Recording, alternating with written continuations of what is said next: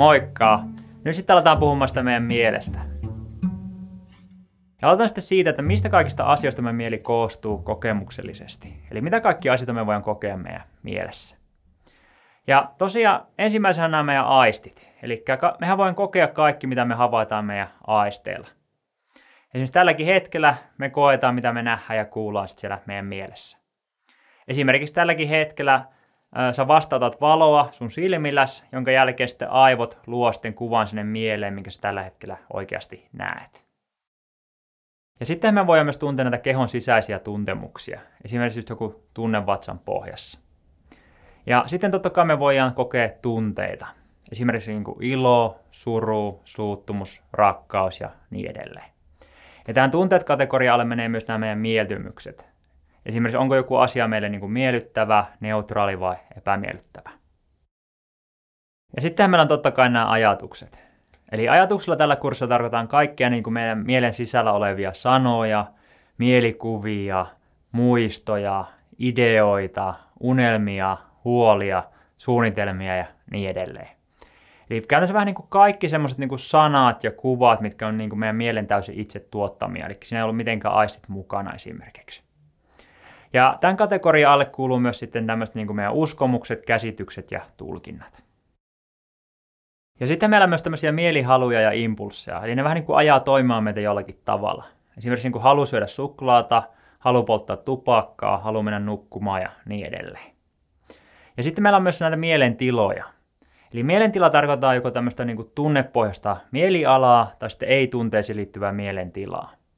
Esimerkiksi meidän mieli voi olla vaikka hilpeä, se voi olla alakulonen, se voi olla ylivilkas, se voi olla väsynyt, se voi olla nälkäinen ja niin edelleen. Hyvä, eli tämmöistä asiasta meidän kokemus koostuu. Ja tosiaan mä kutsun näitä asioita sitten tämmöisellä termillä kuin mielen tapahtuma. Ja myöhemmin tällä kurssilla kyllä selviää sitten, miksi mä käytän tätä termiä. Ja tosiaan näillä mielen tapahtumilla sitten on toiset tämmöisiä syy-seuraussuhteita. Eli ne vaikuttaa toisiinsa ja välillä voi vahvistaa toisiaan. Esimerkiksi tunteet synnyttää ajatuksia ja toisinpäin ajatukset synnyttää tunteita. Vaikka jos meillä on tosi vihaisia jollekin, niin on erittäin todennäköistä, että meidän ajatukset tätä toista kohtaa on hirveän mairittelevia.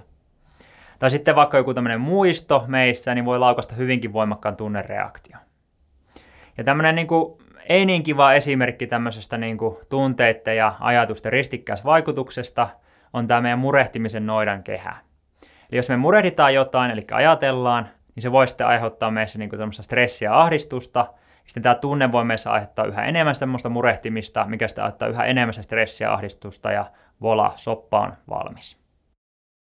Ja sitten tämä meidän mielen tila vaikuttaa, tai antaa vähän niin kuin sävyyn sitten näille muille mielen tapahtumille.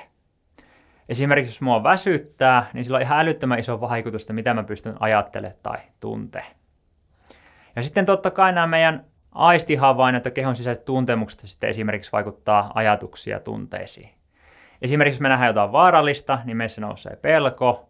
Tai sitten, jos vaikka me tunnetaan jotain kipua jossain, niin sehän voi tehdä meistä ärtyseksi tai sitten nostaa meissä jotain huolia. Eli tässä on sitten kuvattu nämä meidän mielen tapahtumat tällä hyvin ylätasolla. Ja nämä varmaan kävi ihan järkeä ja tässä ei varmaan ollut ehkä mitään hirveänä yllättävääkään. Sitten tämän lisäksi totta kai iso osa meidän mielestä tapahtuu siellä niin, kuin niin sanotusti konepellin alla, meitä täysin piilossa. Niin näistä asioista me ei tiedetä oikeasti yhtään mitään. Eli ne tapahtuu siellä meidän mielen tiedostamattomassa osassa.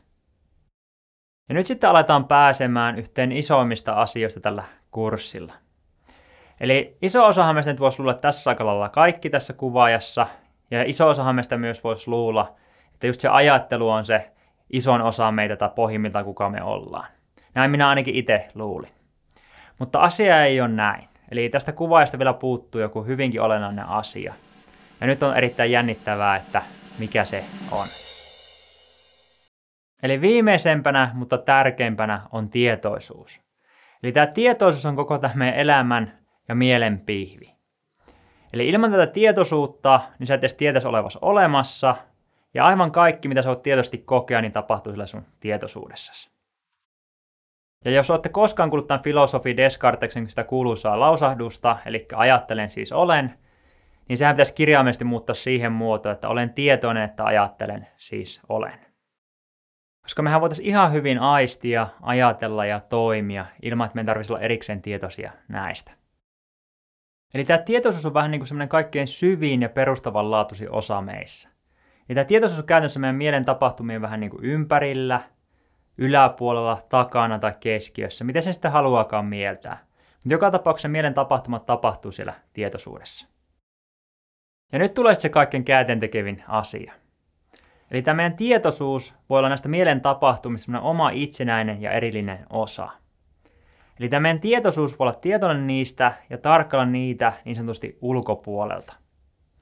Eli meidän ihmisillä on tämmöinen uniikki harjoitettava kyky, että me voi olla tietoisia ja tarkkailla sitä meidän omaa mieltä ilman, että me ollaan täysin se. Ja varsinkin se, että me voimme olla tietoisia näistä meidän tunteista ja ajatuksista ilman, että me ollaan täysin ne, ne on ihan käänteen tekevä asia ja yksi tärkeimmistä taidoista, mitä me meditaatiolla sitten harjoitetaan. Esimerkiksi me emme vaan ajattele, vaan me voimme olla tietoisia siitä, kun se ajattelu tapahtuu parhaillaan. Tai toinen esimerkki, me voimme olla tietoisia siitä ahdistuksesta ilman, että me ollaan ahdistuneita. Eli harjoittelun myötä näistä sun ajatuksista ja tunteista voi tulla semmoisia samantyylisiä tarkkailtavia mielen tapahtumia kuin vaikka joku asia, mitä sä näet näkökentässä.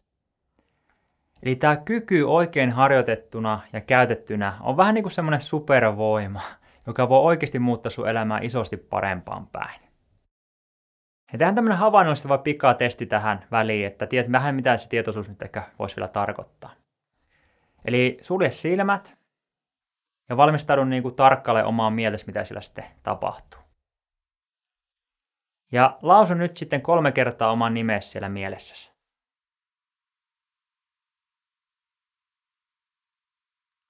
Hyvä. Eli mitä just äsken tapahtui, niin sä olit tietoinen siitä, että sä ajattelit just äsken omaa nimeäsi.